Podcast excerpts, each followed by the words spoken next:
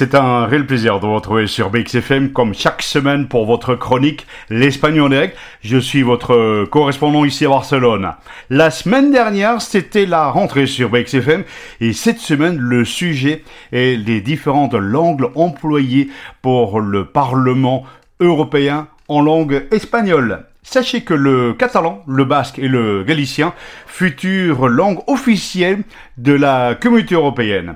Le 17 août dernier, le gouvernement espagnol a dirigé une lettre à la communauté européenne que le basque, le catalan, le galicien soient désormais reconnus comme langue officielle de l'Union européenne. Cette démarche est venue s'inscrire dans un ensemble de mesures promises par le Premier ministre espagnol pour euh, accepter également les euh, exigences de Carlos Puigdemont pour les indépendantistes catalans. Cette démarche est venue s'inscrire dans un ensemble de mesures promises par le Premier ministre espagnol au parti indépendantiste catalan emmené par euh, Carlos Puigdemont dans le cadre d'un nouvel accord pour la nomination du Premier ministre Pedro Sánchez au gouvernement espagnol. Sachez que l'ajout des langues officielles dans le cadre juridique de l'Union européenne n'est ni automatique ni anodin. Le régime linguistique de l'Union européenne s'est construit petit à petit dès l'entrée en vigueur du traité de Rome de 1958.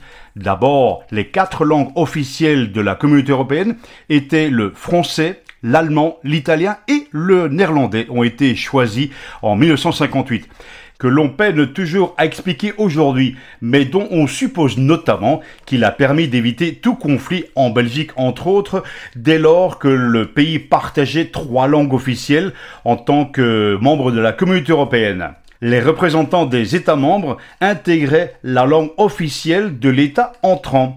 À quelques exceptions près, le nombre de langues officielles de l'Union européenne est donc augmenté progressivement à la mesure que l'Union s'est élargie. Sachez que le règlement consacré à la question est très clair. L'Union européenne est une organisation multilingue qui compte 24 langue officielle lors de travail et de réunions. Il est parfaitement vrai que l'anglais jouait aujourd'hui d'une position largement dominante dans l'usage au travail et la plupart des institutions européennes.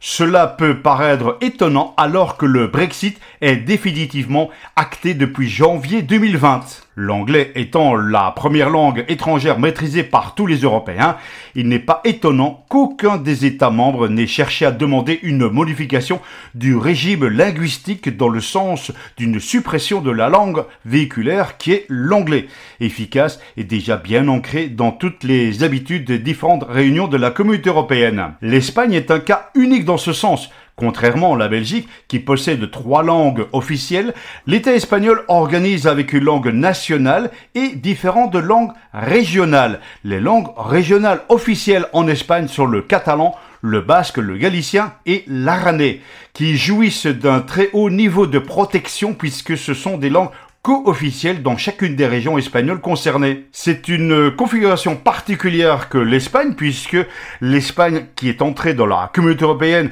en 1986, cette configuration particulière de l'Espagne explique que seul l'espagnol, c'est-à-dire le castillan, ait été réclamé au moment de l'adhésion à la communauté européenne en 1986. Affaire à suivre donc concernant les différentes langues régionales espagnoles, le basque, le catalan, le galicien et l'aranais, qui pourraient être employés tant aux séances plénières du gouvernement espagnol qu'au Parlement européen. Voilà, c'est ici que se termine la chronique de cette semaine de l'Espagne en direct. Je vous retrouve avec grand plaisir la semaine prochaine. Hasta la semana que viene.